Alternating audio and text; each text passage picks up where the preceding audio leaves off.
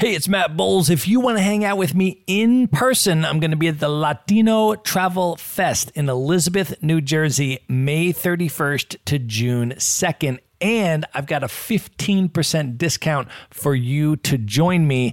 Just go to themaverickshow.com slash Latino. That's L-A-T-I-N-O. There you're going to see your 15% discounted ticket. There are going to be multiple guests from the Maverick Show attending, so you'll be able to hang out with all of us in person. You do not need to be Latino in order to attend. Everyone is welcome. Again, get your discounted ticket at themaverickshow.com slash Latino. And as soon as you do, send me a DM on Instagram at Matt Bowles Maverick. Let me know that you're coming so that we can make plans to link up in person. And now, here's a clip of what's coming up on today's episode. Because it is a slippery slope. You can find yourself, they're comfortable, they're easy to be in, and you can find yourself bouncing from Lisbon to Medellin to Chiang Mai to Bali and over and over again. And then suddenly the question then becomes why are you traveling? If you're just going to those places. I mean, you, it's kind of fun, but there really is that that underlying motivation of why do we travel? I think is a, is an important question to continue to ask ourselves because I can speak for myself in saying that my motivations for travel changed as the years went by.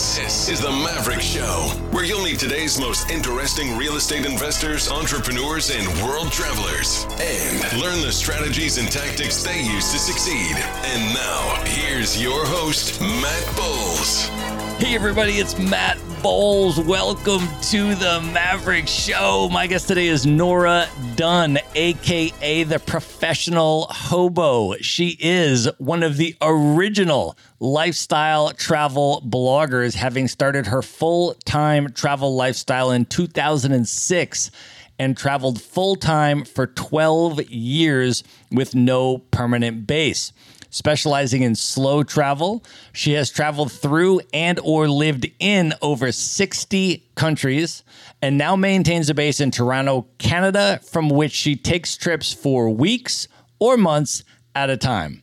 Along the way, Nora discovered five different ways to get free accommodations and has saved over $100,000 on accommodations around the world.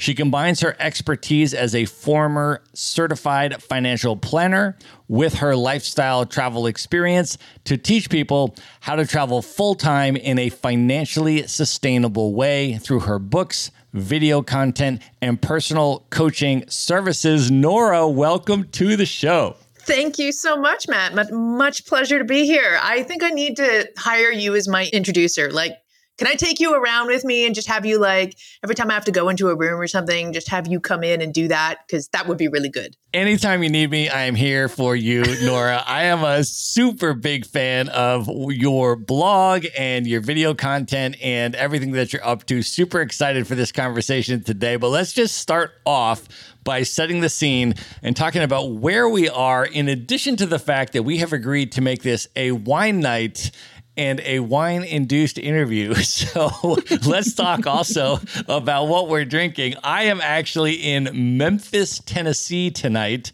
and I have just opened a bottle of Cabernet Sauvignon from Western Australia. And where are you tonight, and what are you drinking? I am in Toronto, Canada. This is my home base here where I have been since the pandemic started. This is the longest that I have spent in one place in a minimum of 30 years. Like, I really actually don't know how long I haven't left the at least the city, if not the country, in this amount of time. So this is we'll check it up to new experiences, and along with those new experiences is a bottle of wine from Pelee Island, which is I've been uh, having a lot of Ontario wines. Uh, you know, I've been trying to do the whole local thing. So this is a bottle of Baco Noir from Pelee Island. Wow, very cool. Well, I have a lot of love for your city, I will tell you, because I actually went to high school in Buffalo, New York. Oh, snow. Which, yeah. You got all the snow we didn't have in wintertime. I, I kind of feel for you on this one. Exactly. It's just as cold as Toronto, but with the lake effect snow on top of that. And I spent a lot of time in your city actually because one, it's a super cool city and it's a lot closer to Buffalo than New York City is. And number two, because you guys had that 19 year old drinking age. Whereas in the US, it was 21. And so when I was coming home every summer for college and I was 19, I was 20, I was like, mm, Toronto is a really amazing city and we can legally go out to all of the bars and nightclubs in the city. So I spent many nights on Yonge Street and uh, all over your city going to your incredible uh, nightclubs and all that. So a lot of very good memories from Toronto. Do you know what's really ironic? I spent my 19th birthday in the States what? I know, right? It was kind of weird, but my birthday is in the summer, and summer is when you go on vacations. And so the family vacation, we went to Cape Cod, and that was where I happened to be for my birthday. So uh, yeah, it wow. was the, the, certainly the definition of irony personified. that is amazing.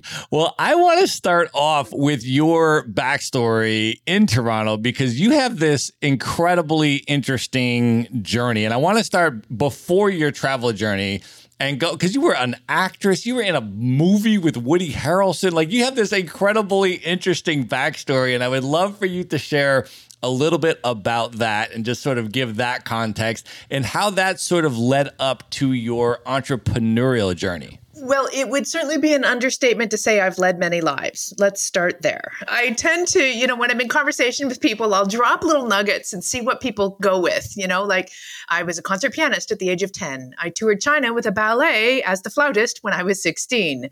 I was a professional actor, singer, dancer. I performed in, in musicals and movies. And my, the movie reference that you were making was a movie that I was in. It's a DreamWorks picture. It has Woody Harrelson, Julianne Moore, and Laura Dern.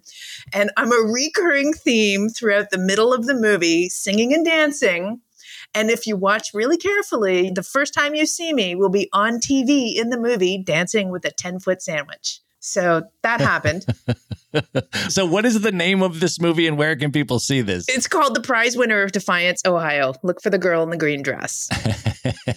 I also have 283 skydives. I informally raced motorcycles. I've had a variety of different careers. I think my career in property management I would refer to as my blue period.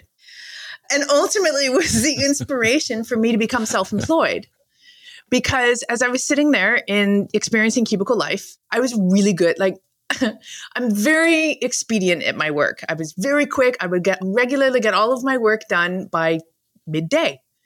And instead of being, you know, rewarded for being such an expedient worker as I should have been, instead I had to sit there and pretend to be busy. And that was actually more difficult than working was. So, in a fit of utter indignance one day, I said, I need to start my own business because that way, when my work is done for the day, then I can do whatever I want.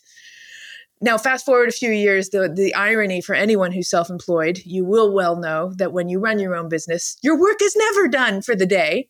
So I still haven't been able to do whatever I want. Well, that's not entirely true. I finally found a business that allowed me to do whatever I wanted. But in between there, I spent seven years uh, running a financial planning practice as certified financial planner. Yes, you did. And you built that business up to a really successful level. And then I want to hear also about the transition from there to the international travel lifestyle and and also in terms of you know the professional i'm interested in both kind of like what made you want to travel the world full time and do the nomad thing and also just from your sort of professional and business trajectory what was that pivot like so yeah, you're absolutely right. I did okay as a as a financial planner. In fact, actually, the the irony is when I did decide to sell everything, including my financial planning practice, I'd really just reached that tipping point where I'd spent years of blood, sweat, and tears building up this practice. Really, all I had to do was just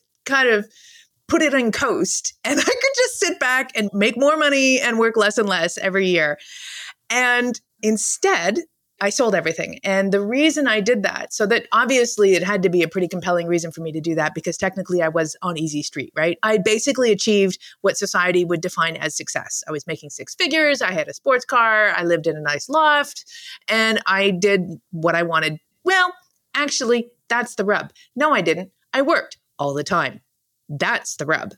So somewhere in there, I guess I need to backtrack a little bit to a very distinct moment I had in childhood when I was in school and I saw this documentary. It was about Europe. And I'm watching the screen and I'm looking at all these people who are dressed in clothes I don't recognize, living and working in buildings that look completely different from anything I've grown up with. They're speaking languages I don't understand. And in that moment, my nine year old self desperately wanted to know how do the children play? I wanted to know what games they played because they were obviously living a very foreign life to what I was living. I desperately wanted to hack into their world. And that little seedling grew over life. And as I became an adult, I wanted to know how the adults played. I wanted to know where they shopped and what they ate and what they talked about around the dinner table and how they lived and worked and, and went about their lives. And so I started taking vacations with the intention of cracking the code of these countries I was visiting. And to varying degrees of success, really, actually, no utter success whatsoever. I mean, in Canada, first of all, a vacation for most people is, is one week. And it usually involves going to an all inclusive resort somewhere sunny and hot so you can defrost from the winter. So that's not really a cultural experience. But I did venture beyond that to try to have some more worldly experiences. And again, not so much feeling that I was able to really get under the skin of the countries I was visiting. So my last ditch attempt, and this was the last traditional vacation I ever took, was to South Africa. I went there for a month. Now, people at home thought I was crazy. What? You're going away for a month? What are you going to do with your business? Is that even responsible? Oh my gosh. And then I got to South Africa and people would say, Oh, so how many months are you here for? There are people who travel for months at a time. No, I've got days. We I've got hours left here. Let's go. And it opened my eye to the idea that there was a whole way of traveling, living and traveling that was much more long term. Now, that combined with the fact that even after a month in South Africa, which I thought was going to be long enough to crack the code of the country, I left with more questions than answers. So that was a little disappointing for me because I really thought that a month was going to, you know, I, I, again, I would just satisfy this desire to really feel like I knew the place. And instead, I felt like I needed to know more. I knew less when I left the place than I did when I arrived. So throw in a breakdown, a couple of car accidents, a bunch of other little stress related incidents, which were all ultimately born of a desire to I, I just had this little voice in the back of my head that said nora there's something else out there for you. You're not doing it. And so every time that voice kicked in i would like try to fill my life with something else. So i joined rotary and was doing all kind of charity work and I joined I became a toastmaster and was doing public speaking and then and then I got back into my acting and singing and dancing and I was doing uh, musicals and I was that was when I filmed the prize winner of Defiance Ohio and did commercials and everything all concurrent to running a financial planning practice. So at some stage of the game I was busy like 20 hours a day and that bloody voice would not shut up saying Nora there's something else out there for you. You're not doing it so at some stage of the game, my body shut me down before my mind did, right? I was I, I'm the sort of person that I will put my head down and bum up and I will go at something until I can't go anymore. And that's exactly what happened. I got two bouts of bronchitis that devolved into walking pneumonia, and I physically had to stop. And that was when I really took stock. And somebody who I really cared about took my hands in theirs, and I was just I was in tears about my life. I didn't want to go to the office, and ah. and he said, Well, what do you want to do, Nora? And I said, I just want to freaking retire. And I knew I didn't want to, you know, like I, I had to actually think about what my version of retirement was because I'm pretty sure it wasn't sitting in a rocking chair on a porch and knitting and gardening through my golden years. So I thought, well, what would retirement look like? Oh, okay, let's indulge this idea here. Let's retire right now. What are you going to do? Oh, I'm going to climb the mountains of the world. I'm going to volunteer around the world. I'm going to I'm going to satisfy this lifelong dream of cracking the code of countries around the world. And at some point I realized, can I put in another 30 years of working as a financial planner, waiting to satisfy this quote unquote retirement dream? Or should I just get out there and do it now? And of course, the answer was I took door number two. And that was the impetus for me to sell everything I owned and start traveling on an open ended ticket. I didn't know where I would go, what I would do, how I would make money, or even if it was just something I had to get out of my system and then I'd be back to normal in six months.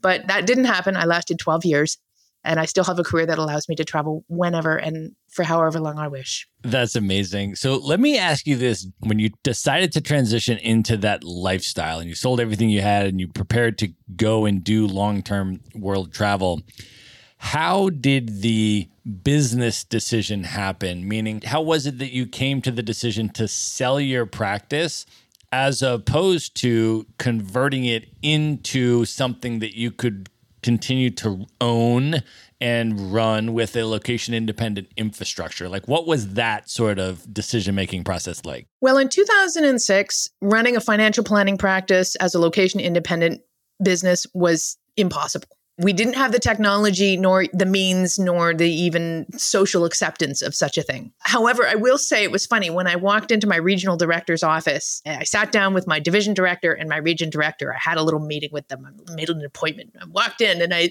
made my grand announcement that I was selling everything. And my region director said, "Ah, I knew it. I knew something was up." All right, Nora, he already had an answer for me. He said, All right, Nora, I'll tell you what we're going to do. We're going to get someone to manage your practice for you. And then you can go off and build mud huts and do whatever it is you need to do. And then you can come back and your practice will be here waiting for you. And I thought, well, from a business perspective, that was a pretty tempting proposition. And yet there was some part of me that really didn't want to have the tie. I wanted to have the complete and utter freedom to stay away for as long as I wanted and to perhaps never come back full time to Toronto. And as long as I felt that tie, that fiduciary responsibility to my practice and my clients, because that's the other thing. I was really, really good as a financial planner, but it was my attribute as well as my downfall in that I would wake up in the middle of the night in a cold sweat on behalf of my clients because I was, uh, you know, when it comes to financial planning, when someone opens up to you about their finances, everything else tends to come out with it. So I was not only their financial planner, but I was also, you know, part therapist and part sister and part mother and babysitter and business coach and life coach and, and all these other things. So I felt really very connected to my clients, but also I did feel this responsibility. And I knew that was going to hold me back from my travels. Wow. Well, I do want to give you a huge amount of props, and I want to contextualize this for the listeners as well the significance of the year 2006, because you did all of this before the publication of the book, The Four Hour Work Week by Tim Ferriss, which came out in 2007 and was the book that influenced me and a lot of other guests that have been on this show. I literally read that book the day it came out. I had just recently been fired from my job. I was trying to go the entrepreneurial route. And I read that book, and that was what for me was like, wow, location independence, the freedom of mobility. This is the currency that facilitates lifestyle design any business that I'm going to be building needs to have this as the foundational infrastructure, which is just as important as the financial plan for how it's going to turn a financial profit, right? So for me, that was the book that kind of got me on this path. You started doing the long-term world travel thing in 06 which was before this book even came out. So i just want to contextualize that for the listeners and just give you props for being an og in this space in terms of how early you were doing this. And so with that context as you set off on this journey how did you decide on your travel cadence and your locations and all of that. When you first started off where did you go? How long did you stay? And how did you sort of design your lifestyle out of the gate well, certainly, I, I, think it's important to note that I made every mistake in the book because there was no guide. there was nobody, as far as I was concerned, I was the only person in the world to do this ever, which of course wasn't true. But because there wasn't even an infrastructure on the internet, particularly for this, the few of us who were actually doing this didn't even really have a means to find each other. It was definitely I, an intrepid adventure and one in which I, I made every mistake in the book. And that definitely, I hit every bump on the learning curve. But to more succinctly answer your question, because I didn't know what I'd do or where I would go or how I was going to make this happen, I had this kind of vague notion that I was going to go to Costa Rica and I was going to take an outward bound course that would teach me how to be an outdoor education instructor because I thought, I like nature. Nature's good. And most people like nature around the world. Like maybe this is a skill that I can take around with me, you know, and I can lead groups of, you know, kids and adults and, you know, through the forest and stuff. And that'd be good. was random. if nothing else, it was random. But some little inner voice, like for whatever reason, I kept getting click paralysis. You know, I was looking at flights, I was looking at the course, and for whatever reason, I could not just bring myself to actually book it. And my partner at the time got a call from his brother who was in Edmonton, Canada, and said, Hey, I'm getting married. Will you come this summer and be in the wedding party? And I thought, Aha, there you go. That's where we're going.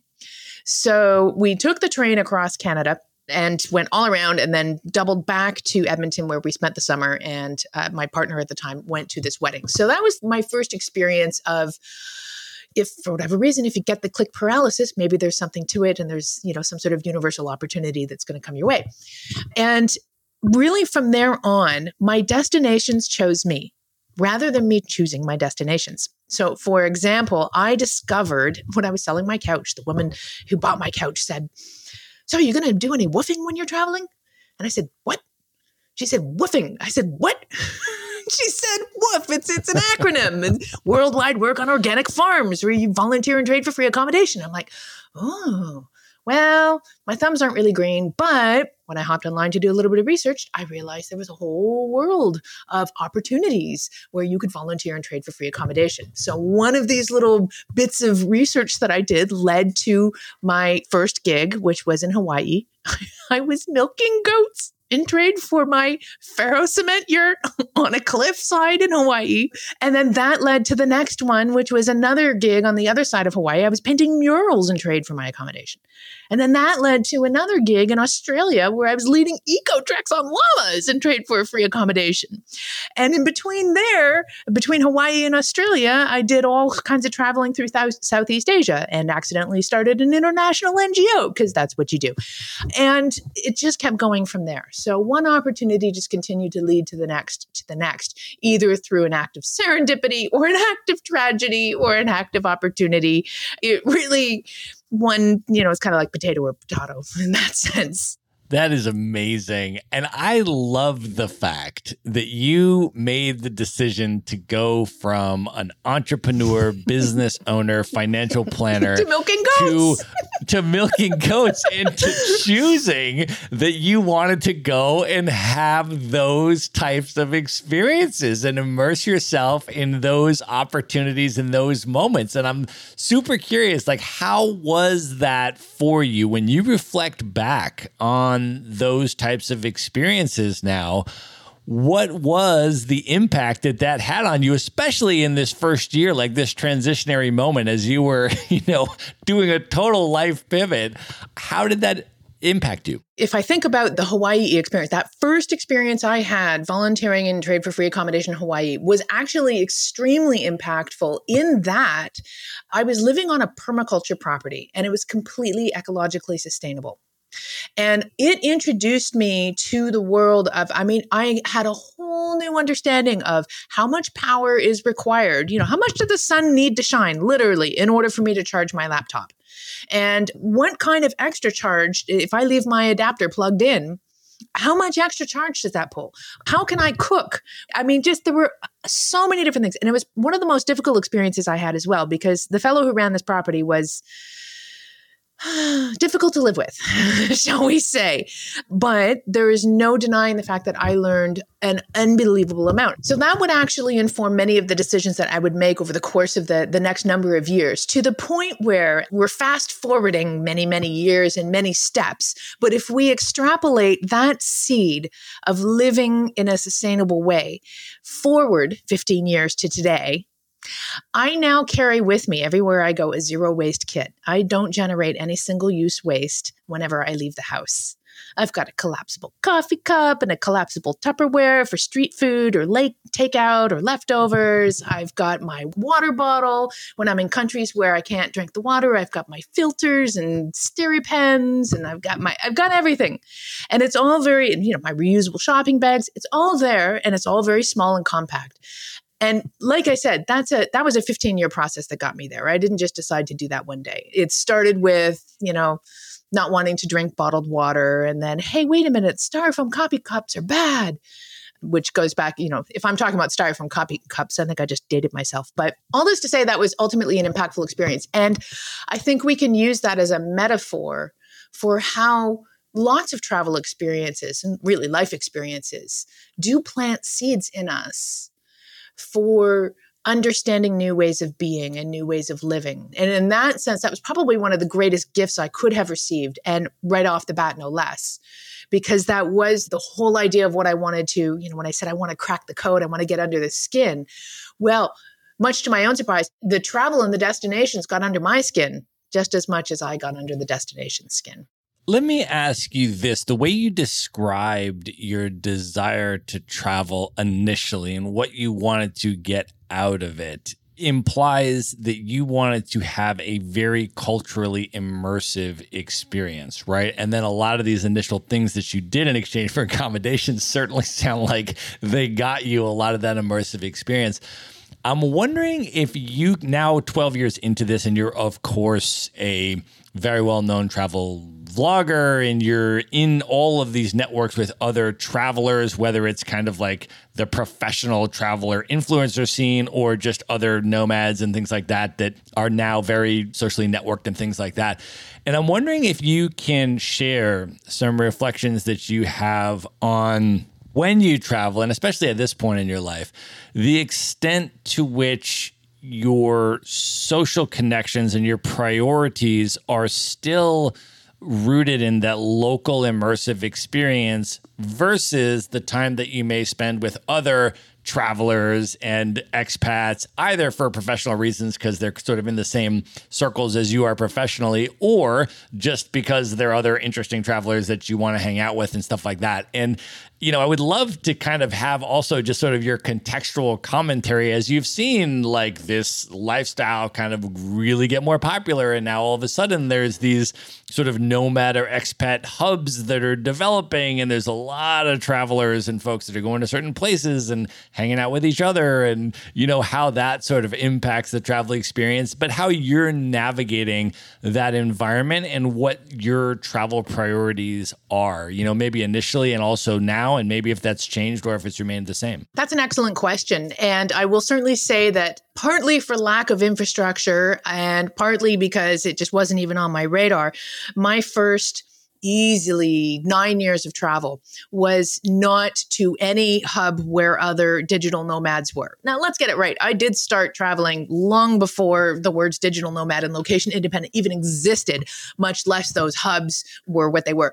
Perfect example I was in Chiang Mai, Thailand in 2008. Uh, that was where, actually where I accidentally started an international NGO. And there was no digital nomad scene there. Now, fast forward 10 years, it is the digital nomad capital of the universe. And I did go 10 years later to experience it as such. And it was bizarre, to say the least. Initially, my goal was to really have culturally immersive experiences. It was to befriend and live with locals, not so much to meet colleagues. And it took me in many different directions. But I will say at some point, after so many different travel experiences and so many different relationships of all kinds that I had around the world, I started to feel like I had lost the ground beneath my feet. I definitely found myself unable to assimilate all of my experiences. I had no contextual baseline that could help me understand how I was changing and what I was learning along the way. And I was also just tired. Let's get it right. So, after a while, I found myself experimenting with all of these expat hubs. And I guess it started, I was house sitting in Cuenca, Ecuador, which, which is the darling of international living. So this is a really big expat hub in that sense. And although I didn't really so much hang out with a lot of expats there, I certainly became aware of that element of the culture. I made some observations, let's just say. And then I started going to these digital nomad hubs. So I spent some time in Bali, and then I spent some time in Chiang Mai, and then Vietnam, and a few other places where there were really high concentrations of digital nomads. And in some ways, it was great or at least for a while it was because again i was like oh these are my people and then i kind of realized no these aren't really my people. They're sort of my people but it's very hard for me to articulate succinctly enough for the purposes of this podcast. But i will say i wrote an article called The Irony of Expat Life. And it is full of these observations about marginalization and exploitation versus appropriation and, and how a lot of expats live and exist in cultures around the world and really the good, the bad, and the otherwise of these kinds of communities and whatnot. So uh, I do consider myself to be a writer first and foremost. So yeah, definitely uh, I consider that to be one of my my better observations of expat life around the world. Yeah, I mean, this is one of the reasons that I'm asking you this question, right? Because you've had number one, 12 years of experience, right? And I feel like a lot of people that are in their first year or two or three, you know, might sort of go in one particular direction and then all of a sudden start to reflect on it and be like, wait a minute, like if I'm just traveling around the world and I'm only hanging out with other travelers and I'm only hanging out with other expats and just like eating the food in this city or like whatever, and then I'm going going to the nightclubs where I see all other people that look like me and I'm just hanging out in traveler spaces. Am I really getting out of this travel, you know, the experiences that I, you know, probably should be getting or would hope to be getting kind of thing? So, I mean, that's why I posed the question to you because I think you're uniquely positioned with all of your different experiences and all of your different social connections and all that kind of stuff to sort of reflect on it. And I think right now is an important time to sort of start thinking deeply about these questions because the digital nomad lifestyle, you know, coming out of the other side of the pandemic, I think is going to increase tremendously because of how many people are now able to work remotely and want to sort of be able to leverage that in a way that's meaningful and substantive and be able to travel the world and have these experiences and stuff like that. And so I think, particularly for folks that are maybe at the earlier stage of their journey, I would love any advice that you have or cautionary sort of things just with regard to that in particular, right? Like the traveler, expat, social connections versus the local immersion in the cultures and how people should think about that as they begin or continue their world travel journeys moving forward. It's a great question. And of course, there are as many different answers as there are people who would be looking into this lifestyle uh, or experts advising about this lifestyle.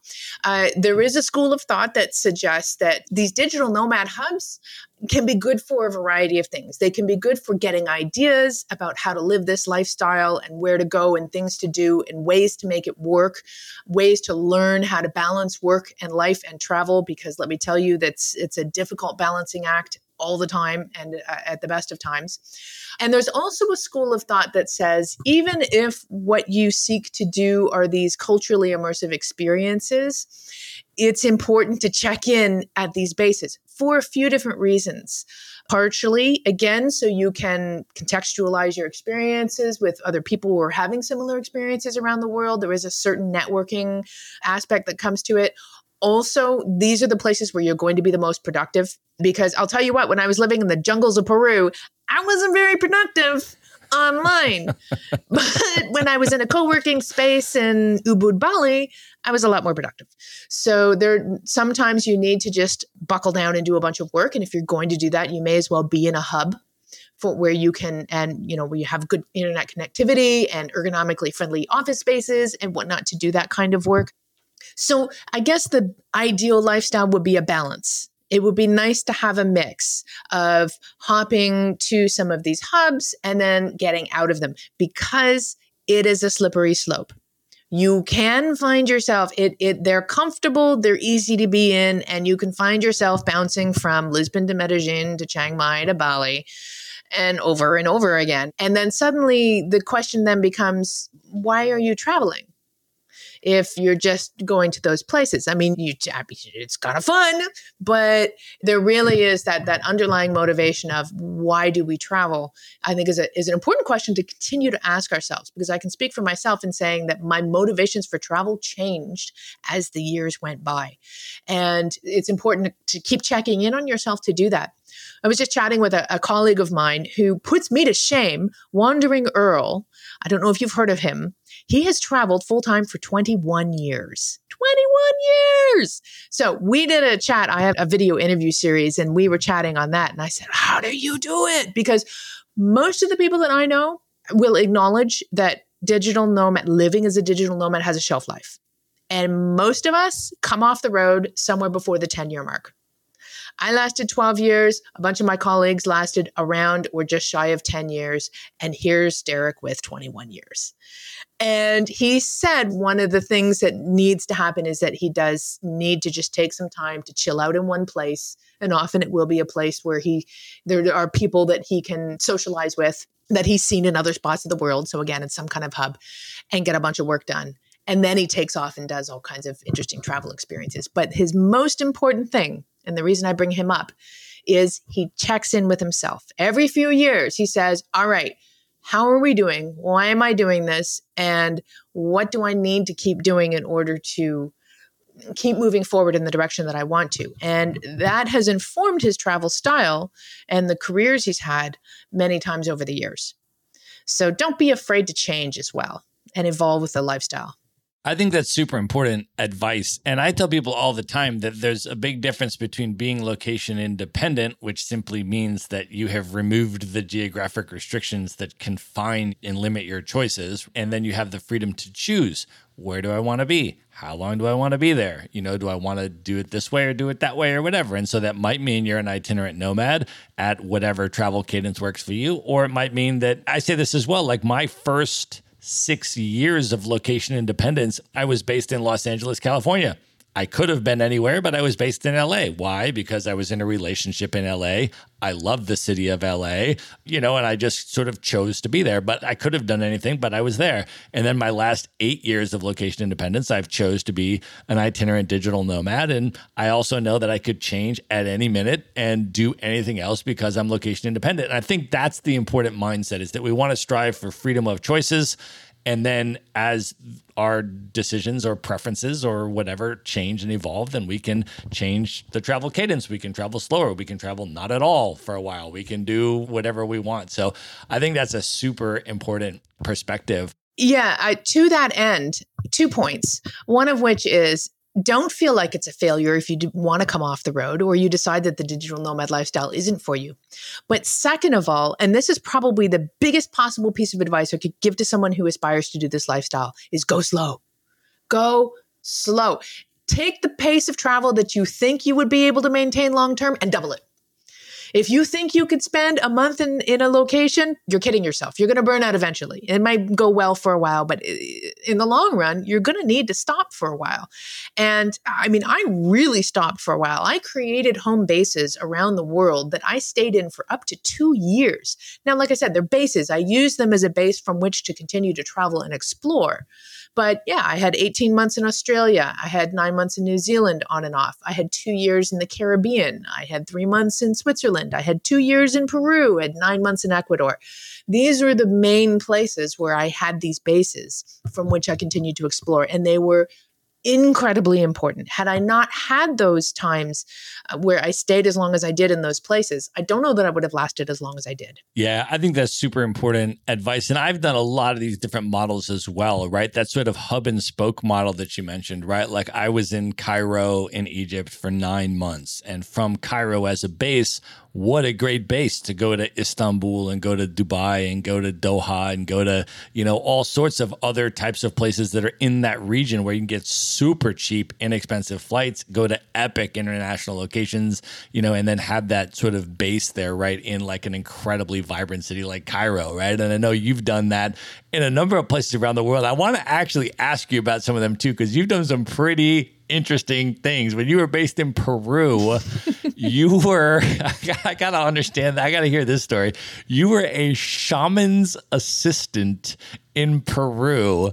I would love to hear, first of all, how that came about, like how this opportunity presented itself, and then what that experience was like for you. I need more wine for this. All right. Yeah. I'm yeah, topping up my wine. I'm going to do the same. All right. So, to go back to what I was saying earlier, in that my destinations choose me, and they usually choose me in the form of a, a unique opportunity. Uh, and you know, for for a bunch of years, it was an interesting work trade volunteer opportunity, and then for a bunch of years, it was interesting house sitting gigs. I actually recently wrote an article. I was commissioned to write an article about my time in Peru. So it was basically I arrived to Peru on the wings of serendipity in that again it was a, a, friend of a friend who owned a retreat center in the sacred valley and i was euphemistically speaking i was a broken woman at the time literally figuratively physically emotionally everything i was in dire need of some pretty deep healing and also just uh, you know a place to chill out for a while so i booked a month at this retreat center and you know go back a few years i had heard of plant medicine before. I'd heard of something called ayahuasca. I'd heard that it was a pretty epic healing experience. I'd read books about it. I was really fascinated with it. And I was kind of quietly calling it into my life, but I didn't know how or when or where it would come. Again, I wasn't going to force the experience, but I kind of knew I wanted to do it somewhere in South America, where it's, it's originally from. So once again, here I, I arrive at this retreat center in the Sacred Valley. I'm in love with this place. It's amazing. It's beautiful. It's epic. There's it's just this energetic vortex of healing that's everywhere. And I mean, I consider myself I'm not woo woo spiritual, but I consider myself a practical spiritualist, shall we say? But I could feel it. I mean, there was a tangible sense of something otherworldly happening in this place, and I dug it. And it just so happened that the person who worked next door was an ayahuasquero. And so I started working with plant medicine, both ayahuasca and San Pedro. I experienced transformational healing. Eventually, my teacher would come to say, call the Ferrari of transformation. And that's, yeah, that's what it is. Uh, it certainly was for me anyway. I experienced some amazing healing, and I also realized I wanted to stay in Peru for a little bit longer. And the person, the, the shaman who was basically at the helm of most of these healing ceremonies that I was experiencing, uh, we did develop a, a, friendship. And listen, let's just fast forward a whole bunch of months, and one thing led to another to another. And I was subletting a house on his property. We were very close friends. I was assisting him with all his ceremonies, and eventually I became his apprentice.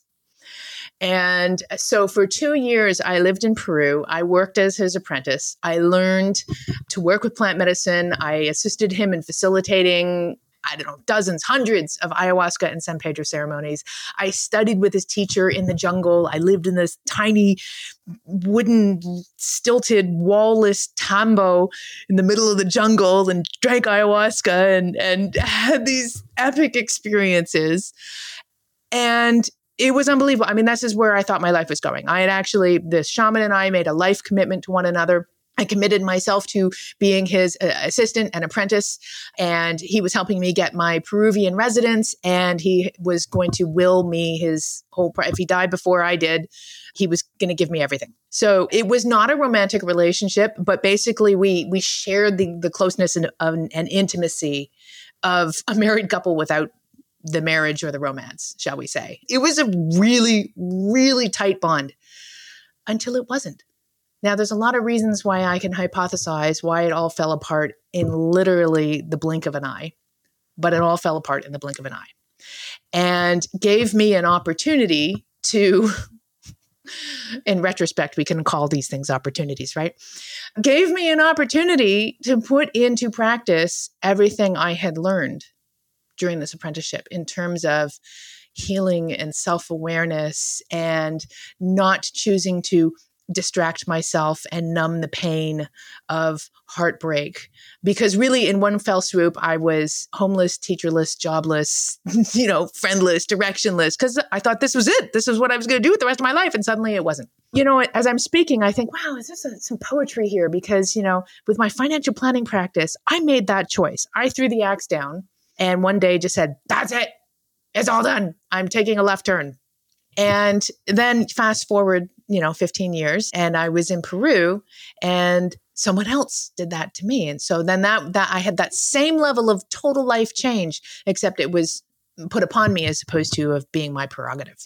And uh, so, anyway, I, I did end up continuing to work with plant medicine. I became a, a, shaman's assistant at a retreat center in Ecuador, where I was I worked as a shaman, another shaman's assistant for about six months, before I decided to actually leave plant medicine for a while. I actually haven't. That was in 2017. Uh, I haven't worked with plant medicine since then. I certainly attribute it to everything. I mean, it, it's just all of the healing and and kind of who I am today, really, and how I deal with situations and how I interact in relationships really is all due to the the growth that I experienced working with plant medicine. But I also have a few reservations about plant medicine in general and about shamanism and about the environmental sustainability of certain types of medicine and uh, also certainly no small amount of cautionary tales for those who might be interested in interacting with plant medicine. I think it is amazing, but I also don't think it's for everybody. And I also think its set and setting is more important than anybody could imagine. I know also that in addition to these extended stays that you've done in creating these bases and things like that, you have also designed some completely epic itinerant experiences, many of which have involved trains. and I am also a big fan of train travel. And I want to ask you about some of your most epic train experiences. But before you talk about specific ones, I'm wondering if you can just share in general, because you wrote an entire book on this. You actually have a book entitled Tales of Trains, where the journey is the destination.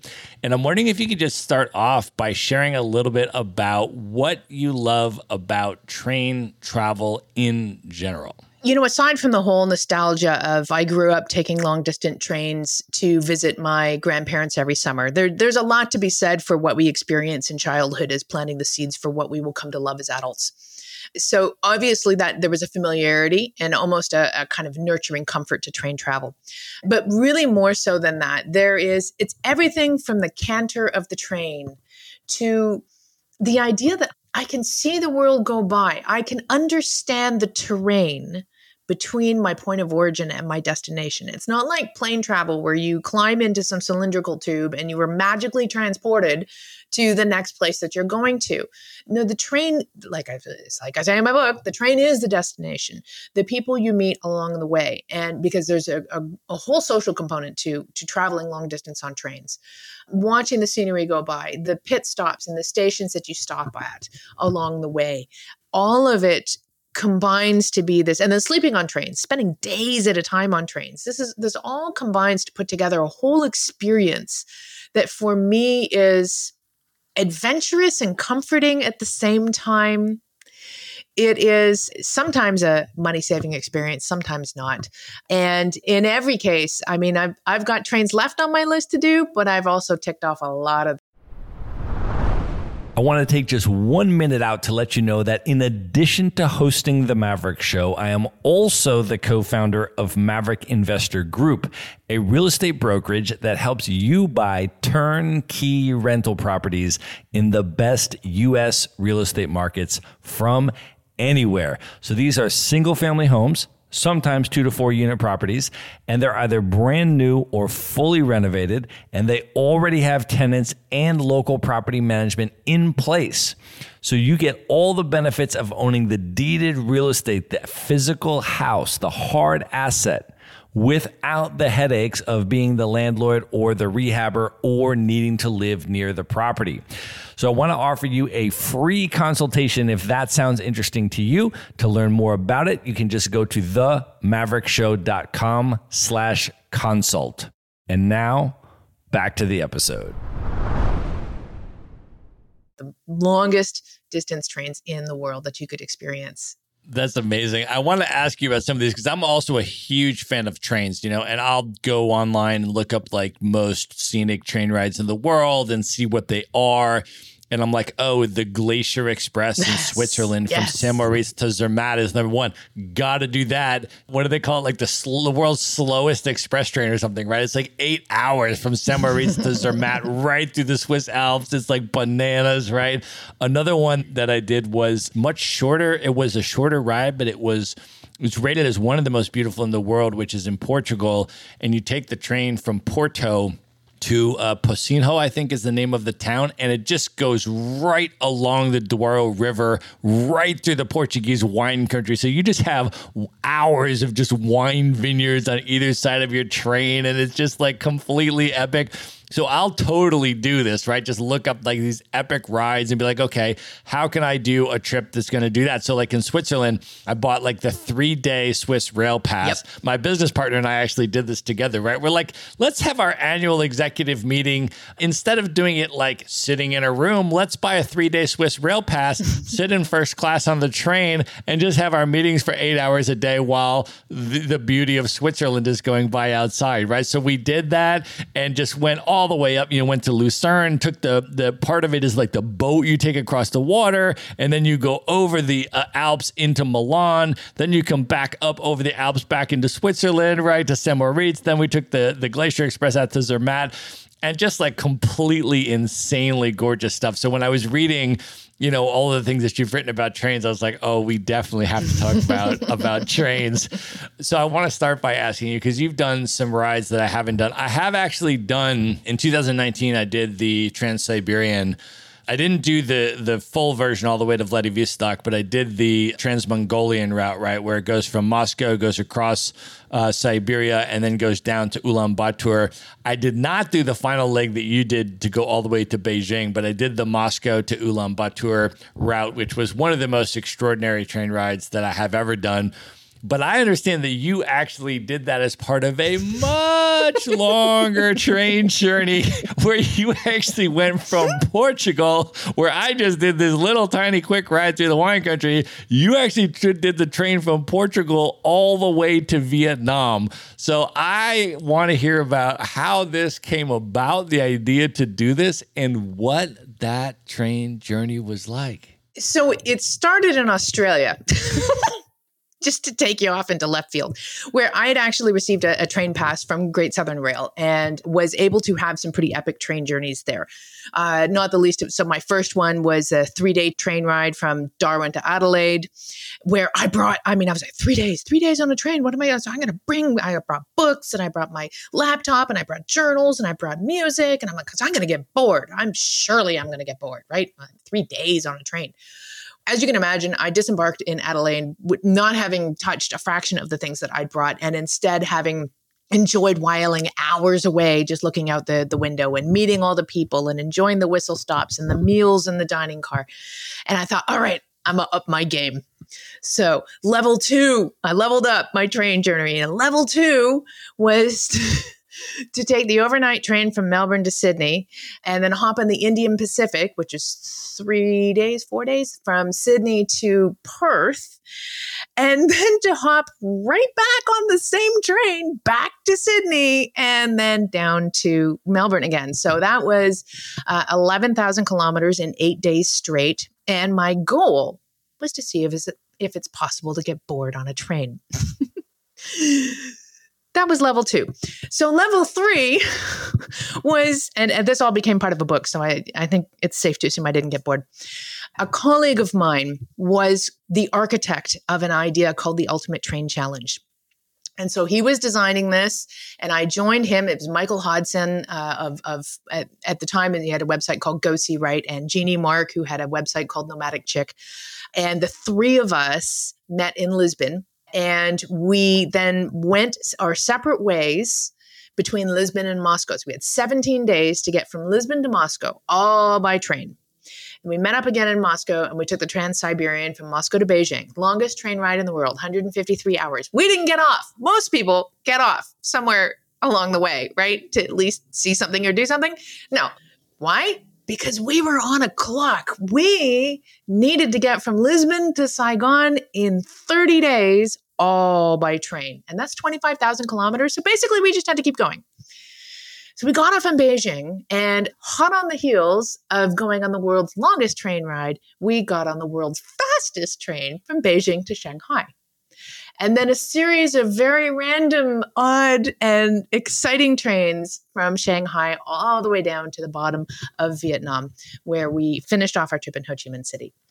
Now, it wasn't constant trains. I mean, there were definitely times like we had a couple of nights in Beijing we may or may not have had a night in, in Shanghai and one in Nanning. And I definitely took some time in Europe. I definitely did a couple of uh, nights in Switzerland and Prague and various spots along the way it was a fast pace 25,000 kilometers in 30 days. You got to keep going. And ideally, this was going to be this was the pilot project for what was going to be an annual event, kind of a, an amazing race style of event that the public could participate in. Just for reasons that I needn't get into, it didn't end up becoming a public event. So, really, just what it was was just a stunt that the three of us decided to do for our sheer love of trains. And it was an incredible adventure. I had, and this is so between my Australian uh, train experiences and the Ultimate Train Challenge experiences through Europe and Asia, that is ultimately what made my book come together, uh, Tales of Trains. That's amazing. The other thing I want to ask you about that you have done much more extensively than I is train travel in India. India is one of my favorite countries. Each time I go, I'm like, wow, I need to come back here for like a year. you know? Uh, you have, though, taken one of the most luxurious trains in the world, the Deccan Odyssey in India. So I want to ask you about that experience and any tips in general as well, because that's an extraordinary experience, but any tips as well that you have on train travel through India? Well, I must first say that the Deccan Odyssey it's an epic bucket list experience. It is amazing. It is it's the most luxurious train in the world. Although some would say that's subjective. If it's not the most luxurious, it's like second. Uh, so, be that as it may, it's an incredible experience. And again, it's another one of these experiences where that it is the destination but that also too kind of like a cruise it was a really fabulous way of getting from one place to another. So you know we would the train usually moved overnight getting us from one destination to the next and then we would have the day to explore the destination. And because of the way the deccan odyssey works they really do all your tours for you and they pull out all the stops. So it's a, a very easy way to experience India, a, cross section of destinations throughout India, and in a very luxurious way. So if you've got the cash for it, it's fabulous. I will, however, add that it is not in any way an example of what train travel in India generally is. right, for sure.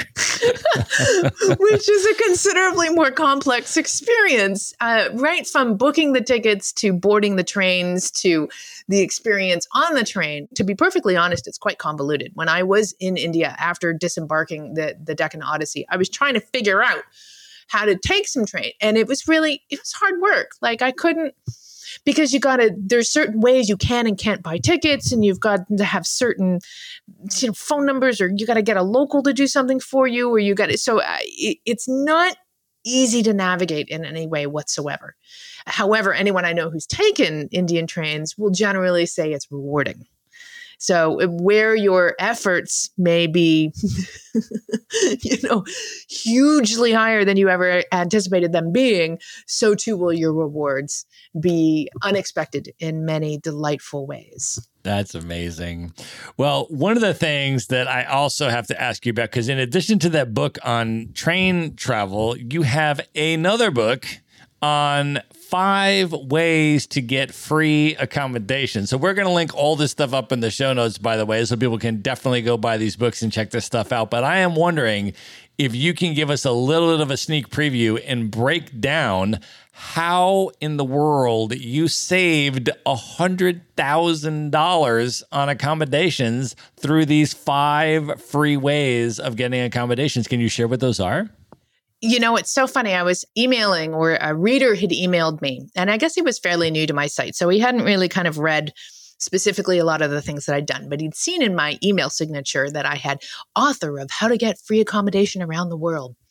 And some part of him had assumed that that meant literally that I stay in sheds That's how I get free accommodation around the world. He thought that I was living the lowest quality of life, you know, because he said to me, he said, Oh, I don't think that your travel is the sort of thing that I like to do because, you know, I don't want to stay in sheds when I travel around the world. And I was like, Well, just so you know, I actually tend to stay in multi million dollar mansions. But you know, you wouldn't think so with a moniker like the professional hobo and a book called How to Get Free Accommodation in the World. You might think that I'm living the lowest rung of life. And, you know, milk goading, milk goading. this wine is getting to me. Goat milking aside, I will say that most of the places that I stayed were places that I would have had no chance of affording but that afforded me amazing experiences around the world. So, I, you know, as I talked about a little bit earlier, one of the first forms of free accommodation that I discovered was work exchange, volunteering, and trade for free accommodation, which I did in a variety of ways from milking goats to painting murals to leading eco treks on llamas to designing marketing plans to cooking to chopping firewood and more. But then as I was running my business, my online business as a as a writer, and I was writing, I was getting more and more freelance gigs and columns writing about travel and personal finance. I realized that I couldn't balance my work time with volunteer hours. It was just, it was, I was burning out. And I thought, oh my God, I burned out. I sold everything to get away from burnout. And here I am burning out again. So then I discovered house sitting. Now, house sitting is where you take care of other people's homes and often pets in exchange for free accommodation while they are away. And that is great because you enjoy the comforts of home. It's just somebody else's home. And there's usually less work from an hourly perspective than you would be investing in terms of volunteering. Although it does depend on the gig. It's definitely important to make sure you vet your house sitting gigs very importantly, because if you have to take care of an entire barnyard of animals and a B&B at the same time, it's probably not the house sitting gig for you. So I experienced that all over. I house sat in, I don't know, 10 different countries. And probably my best one was in Switzerland, where I was, I spent three months in Switzerland taking care of a beautiful three story house in Zurich, as well as their alpine cottage.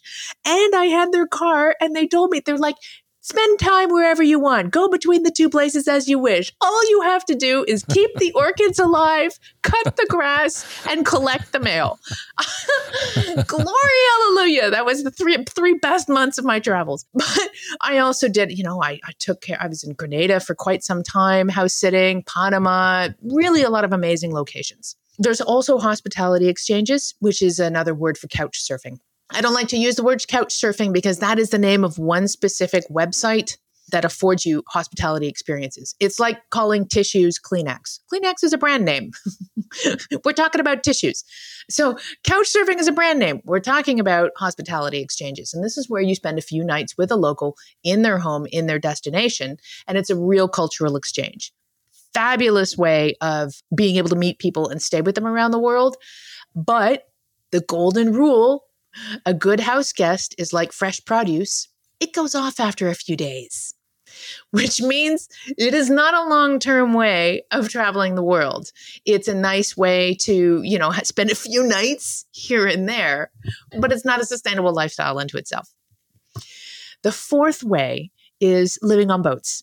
And I lived on boats in the Caribbean, five boats spanning three countries for almost three months, not a night on land. And that was an incredible experience. Not the least of which is because I decided to do this because I had a slight ocean phobia. so, what better way to conquer your fears of the ocean than to live on boats, I say. Yes. I don't know if I actually conquered my fear of the ocean, but it was fun. And it was definitely a, a, whole peek into there's a whole nautical world. There's a very tight community, and there's a whole way. I mean, you could live. I realized as I dipped my toe in the water, pun intended, that I could experience, I mean, I, you could live a life. There's a whole life and lifestyle that can be spent on the water in this way, whether it's working for cash on boats or working for free passage or, you know, just being an extra set pair of uh, hands on deck and whatnot. The last form of free accommodation, and this is the last one that I cover in my book, but that I haven't actually personally experienced, is home exchanges. Now, of course, I haven't experienced home exchanges because I didn't have a home to exchange. But the principles are similar to house sitting in that you will be staying in someone else's home while they're gone. And someone else will be staying in your home while you're gone. Now, just before you start to think that it's all really complicated and how do you find someone who's going to do a simultaneous home exchange with you? Don't worry about it. There's like a dozen different websites that will hook you up and find different ways. You can do three-way exchanges and points-based exchanges that mean that your home can provide currency for you to be able to stay in other people's homes uh, while you travel. That is amazing. We are going to link up your book in the show notes for sure for people that want to get more details on all of these five tactics and how you have done this all around the world. Nora, we are now at the point where we've been drinking wine for over an hour, and I wanted to wait until we've been drinking wine for over an hour to ask you this next question. oh, here we go. I want to ask you about your tips and advice for dating, finding love, and relationships in the itinerant nomadic world traveling lifestyle you know, it's funny. A bunch of years ago, I was doing a radio interview. I was on Rudy Maxa's World. I don't know the show personally, but apparently it's got a few million listeners. And I was live on the radio. And he said, But Nora, you've been traveling all these years. And what about love? How do you find, you know, connection with people? And I said, Oh, I've had lots of relationships on the road. before realizing that I'd probably just admitted to, I don't know, like a few million people that I'm loose. One of the other things that I like to say to people is that, you know, I, I often, if I'm if I'm looking to summarize, you know, 12 years of full time travel, I, I, say things like, well, I survived three natural disasters. I had three tropical diseases. Uh, you know, I survived two robberies. I had a near fatal accident, and I've survived more breakups than I would care to admit to. Um,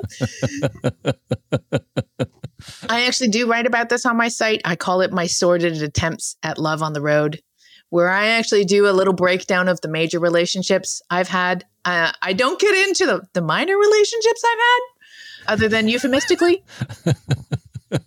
Each major relationship I had was a huge learning experience. But in many cases, what I found the common denominator was is that it's difficult, or at least it was when I was on the road, difficult to find compatible love. Finding someone with whom you share this lifestyle and who wants to travel the way you want to is difficult, or at least it was for me. Again, maybe I should have been spending more time in these digital nomad hubs because that was where I might have been able to find someone who did share my lifestyle. Because inevitably, I had partners who didn't have the same lifestyle as I did. And it definitely was challenging in every way. but the lifestyle of being a digital nomad, the lifestyle of working online and on your computer, and the lifestyle of being able to go where you want, when you want, and how you want, it's a little complex, especially when you're looking at incorporating someone else into that lifestyle. So it can be challenging at the best of times. You know, I obviously I'm not married, so I didn't find that permanent love, but I will say that I had so many amazing experiences. Again, these culturally enlightening experiences. I mean, imagine having partners who have grown up in different parts of the world and with whom you can glimpse into their lives and lifestyles and families and the way they live, and they can glimpse into yours. I mean, you want a cultural exchange? Mm, there's probably no better way. 100% agree with that, right? And like as digital nomads and as people that are location independent, one of the massive, extraordinary advantages that we have is that for regular people that live sedentary lives in a fixed location, their dating universe is the human beings that are within driving distance of their house. Whereas if you're location independent, your dating universe of prospects is the planet of Earth. So you can go anywhere and you can date anyone and you can have those experiences with people all over the world. And then also with respect to the traveler circles, right? And now these social networks of digital nomads who are also location independent and the ability to be itinerant and move around with a partner that is also location independent and shares your values and your interest in that particular lifestyle that is now becoming much more easier to find certainly than when you were starting off in 2006 Absolutely. Uh, and I will say, though, it does go both ways. So, as an example, when I was in Australia, I took a fancy to a lad there. And by take a fancy, I mean I fell head over heels for this guy. But he didn't want to get involved with me. Why? Because I would do what a professional hobo does and I would leave one day. And there was a part of me, you know, in the throes of infatuation, I was, no, I will stay. I mean, I was ready to throw it all in and live in New Zealand. I mean, listen, if I had a chance to live in New Zealand, New Zealand is an awesome place. But yeah, the, some part of me said, oh no, I'll, I'll stay with you forever. But you know, in the end, I think he was probably right. I would have left one day. I would have, my feet would have gotten itchy and I would have continued on and I would have tried to bring him with me, and he probably wouldn't have wanted to come, and it wouldn't have ended well. So he probably helped us both escape what was going to be a messy breakup anyway. But the upshot of all this was is he wouldn't touch me with a 10 foot pole because I was a traveler. So there are definitely pros and cons to the travel lifestyle, and definitely, uh, you know, for all the people you will meet who want a piece of you, so to speak, there are also going to be people who aren't going to want a piece of you. And and even if we move away from the romantic notion of what that means, I think it's also very important to mention that it, even if you stay somewhere for a while, how deep is a relationship, friendship and otherwise, right? Any kind of relationship going to be with locals if they know you're going to leave one day? And depending on the culture, depending on the language, depending on how many barriers there are to getting to know that person, that will affect your ability to have meaningful relationships in that country. So, in the countries where people speak English or where I spoke the language, as in South America, because I eventually became fluent in Spanish to some degree, I was able to make many friendships with people. But I did also ultimately feel that there was a certain arm's length that I was being held at because why would they bring me deep into their hearts and lives if they knew eventually I was going to leave one day? Now, in countries where there are more barriers to getting to know someone, as in there are lang- severe language and cultural barriers, as there were in many places in, in Southeast Asia, as an example, it was even more difficult to get to know people. But you definitely you get to know them and like, oh, I got to know my fruit and vegetable lady, and we joked around with each other every day when I bought my you know fruit. And that was really a rewarding experience, that personal connection you know, and and being invited to a wedding and you know all these kinds of things are as a traveler these are huge victories. But they're not really deep, long-standing bonds, not the sort of bonds that you have that last the test of time, really and truly. And that can provide you with that level of grounding that I think is necessary mm, as a bottom line long term. Well, I want to ask you also about other long term sustainability pillars for doing this lifestyle for 12 years, right? Because I feel like a lot of people kind of get excited about it. They see it on Instagram. They're like, I want to do that. And then they go out and they do it for like a year and really, it ends up being more of like kind of like gap year or a sabbatical or whatever. And then like a year later, they're kind of back in the office in a cubicle, you know, kind of thing. And I feel like that's the case for a lot of people. So for the long term sustainability, and actually a really good place to start, I think, with this, one of the sort of obvious sustainability pillars, which a lot of people don't pay attention to, which is why they're back in a year, is the financial sustainability pillar and how to financially sustain this lifestyle in a meaningful way. And I know that that is really sort of the niche that you have cultivated in terms of coaching people on how to do that. And I'm wondering if you can just talk about that and maybe share a little bit, if you could, about of your coaching clients. What are some of the themes in terms of the biggest challenges or obstacles that they perceive when they come to you, right? And they want to pursue this lifestyle. And how do you coach them through that? And what are your tips for developing a financially sustainable way to live this lifestyle for many, many years? you touched upon so many amazing things there. One thing that I think is worth noting, and we we we skimmed over it a little bit earlier, but I'm gonna I'm gonna put it out there officially and explicitly right now is that the pandemic has necessitated that companies around the world become fully remote which means that millions upon millions of people now have fully remote careers that will, on the other side of this pandemic, still be fully remote, which will give them the option to take their gigs abroad if they want. So, not everybody's going to want to do it, but there's definitely going to be a percentage of these millions of people who are interested in working while abroad, as is evidenced by the two dozen plus visas being offered by countries. They're, and they're called remote work visas or digital nomad visas that are enticing remote workers to come and work at their destinations for up to a year at a time. So, uh, definitely a huge new interest in working abroad as a lifestyle. You know, first of all, I just want to kind of clear up some common misconceptions about the term digital nomad. I might be a bit of a purist in this sense. If you are a digital nomad, you have no home base right? So you got rid of the lot. You are nomadic. You work online. You're proverbially homeless, as it were, and you're able to work from wherever and whenever you want. So some countries are calling them digital nomad visas, but they don't really mean it. They really just want remote workers who are, to the strictest definition of the term, location independent, which means that their job is independent of them needing to be in any one given location.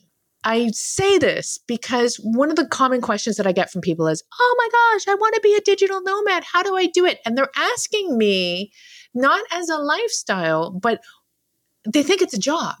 Being a digital nomad is not a job. Being a, a digital nomad is a lifestyle that is enabled by your ability to work location independently. So, to come back to your question of financially sustainable travel, it hinges on three different pillars earning money remotely, which can take many different forms. Spending the money that you earn wisely to make it go as far as possible. And then balancing those two previous pillars to be able to travel as long as you wish. So basically, balancing the money in with the money out to be financially sustainable so you can keep going for as long as you want. That is what financially sustainable travel is. It doesn't mean you have to be a digital nomad. If you don't want to let go of your home, that's okay. And in fact, one of the first pieces of advice that I give newly minted remote workers who are interested in taking their gigs on the road is don't sell everything just yet. Take a test trip. Go away for a few months. Make sure you like it. Because, like you said, Matt, sometimes people come back and they realize they don't like it for any number of reasons. Sometimes they realize it's not financially sustainable or they had unrealistic expectations of anything from, you know, their quality of life to the speed that they would be able to travel. They might have burnt out easily or quickly. Uh, there's also a bit of a paradox with travel and work. You can work and you can travel, but you can't really do both of them at the same time.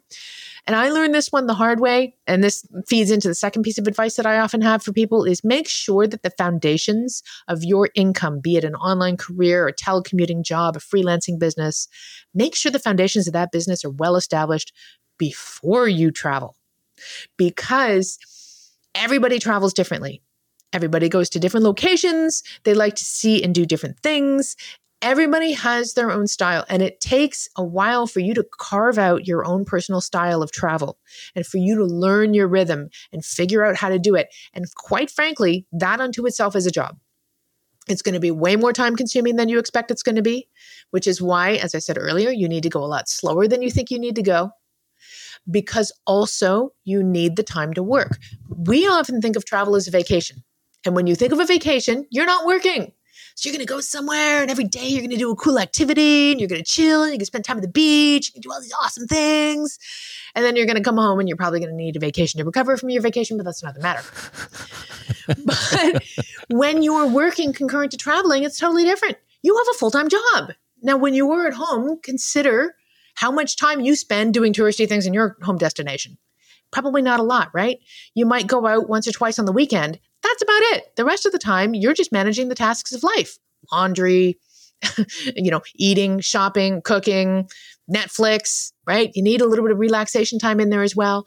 So when you take your gig on the road, plan for that as well. So in the coaching that I do, it's holistic, kind of similar to the work that I was doing as a financial planner. Remember how I was saying when someone starts talking to you about their money, everything else comes out?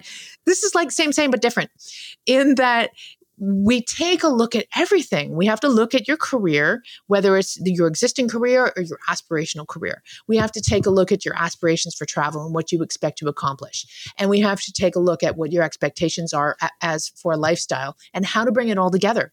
And that's a very holistic process. So I end up helping people with anything from, you know, how to structure their bank accounts and do their taxes to where and how to get their mail to the style of travel and the sort of things they might want to do uh, to how to manage it all to how to manage the expectations of your family and friends and stay in touch while you're abroad. It's a full process and it really is different depending on everybody that I'm talking to. That's amazing, Nora. I think all of the stuff that you're up to is amazing. I think your content is absolutely fantastic. And I think that your coaching services are extremely important and are going to be in very, very high demand on the other side of this pandemic. And at this point, Nora, are you ready to move in to the lightning round? Bring it on. Let's do it. The lightning round. All right. What is one book that has significantly influenced you over the years you'd most recommend people check out? This is probably the hardest one, but uh, the first book that comes to mind is Tales of a Female Nomad. She's one of the, the original nomads, and it's a beautiful book, very culturally insightful. I'm going to give you a number two because I have to. Okay. It's a book by Anthony Bourdain, who I love. Rest in peace. Uh, and it's called A Cook's Tour in Search of the Perfect Meal. All right. What is one travel hack that you use that you can recommend to people? I consistently fly long haul and business class for less than the price of economy through the judicious use of frequent flyer miles. That is a good strategy. All right. Who is one person that's currently alive today that you've never met that you would most love to have dinner with? Just you and that person for an evening of dinner and conversation. Well, you know, it's always easy to say the Dalai Lama because, you know, he'd be pretty dope to meet. That's a good one. What is one piece of advice that you would give to your 18 year old self, knowing everything that you know now? If you could go back in time, what would you say to 18 year old Nora? Don't listen to the naysayers. You'll be fine. Awesome. All right. Of all the places that you've been, Nora, what are your top three favorite travel destinations you would most recommend people check out? New Zealand, Peru, and Switzerland. Nice. and last question What are your top three bucket list destinations? These are places you've never been, you most want to go highest on your list. Slovenia, Turkey, Uruguay, and a bonus answer of Reunion and or Mauritius. Because as long as you're down there, you may as well go to both. Wow, very cool. All right, we'll give you that bonus. can you let folks know how they can find you and how they can get more information about your coaching services and how they can find your free content as well? Absolutely. The easy place to find me, my online home, as it were, is called theprofessionalhobo.com. There you can access my 800 plus articles on how to do this lifestyle. I don't recommend you trying to figure it out all on your own. I also have a video interview series with ordinary people who have extraordinary lifestyles and remote careers and travel adventures. So we talk about various ways of living this life and lifestyle. And Matt, I do hope to have you on uh, very shortly as one of my guests as well. So we're going to do a little quid pro quo on that one and also too from there there's a various ways that you can uh, i have a, an online course it's a two week email course it's free familiarizes you with the various elements of financially sustainable travel. I also have a checklist that you'll see when you get onto my website that's uh, 10 crucial things you need to do before you travel long term. And if you can't find any of that, or really you just want to shortcut all of that and get right to my inbox, there is a contact page where you will find my email address, and I would be happy to chat with you further. Amazing. We're going to link all of that up in the show notes, along with all of the places that people can find you, follow you, buy your books, check out your coaching services, and definitely at minimum, check out your free content because your videos are awesome. Your blog posts are awesome. I'm a huge fan of what you're doing, Nora, and I want to thank you so much for coming on the Maverick Show. This was a blast. This was a lot of fun, Matt. I really appreciate the invitation, and it has been uh, well. I mean, I made it through half a bottle of wine, so we can't complain, right? I love it. All right. Good night, everybody. Be sure to visit the show notes page at themaverickshow.com for direct links to all the books, people, and resources mentioned in this episode. You'll find all that and much more at themaverickshow.com. Learn how Maverick Investor Group can help you buy cash flowing rental properties in the best U.S. real estate markets, regardless of where you live. Schedule a free phone consult today at themaverickshow.com slash consult. Now you can buy rental properties with tenants and local property management in place, so you don't have to be a landlord or a rehabber. To get your questions answered and discuss how Maverick Investor Group can help you meet your real estate investing goals, schedule your free phone consult today at themaverickshow.com forward slash consult. If you like podcasts, you will love audiobooks, and you can get your first one for free at themaverickshow.com slash audiobook. Whether you want the latest best-selling novels or books on investing, business, or travel, try your first audiobook for free at themaverickshow.com forward slash audiobook.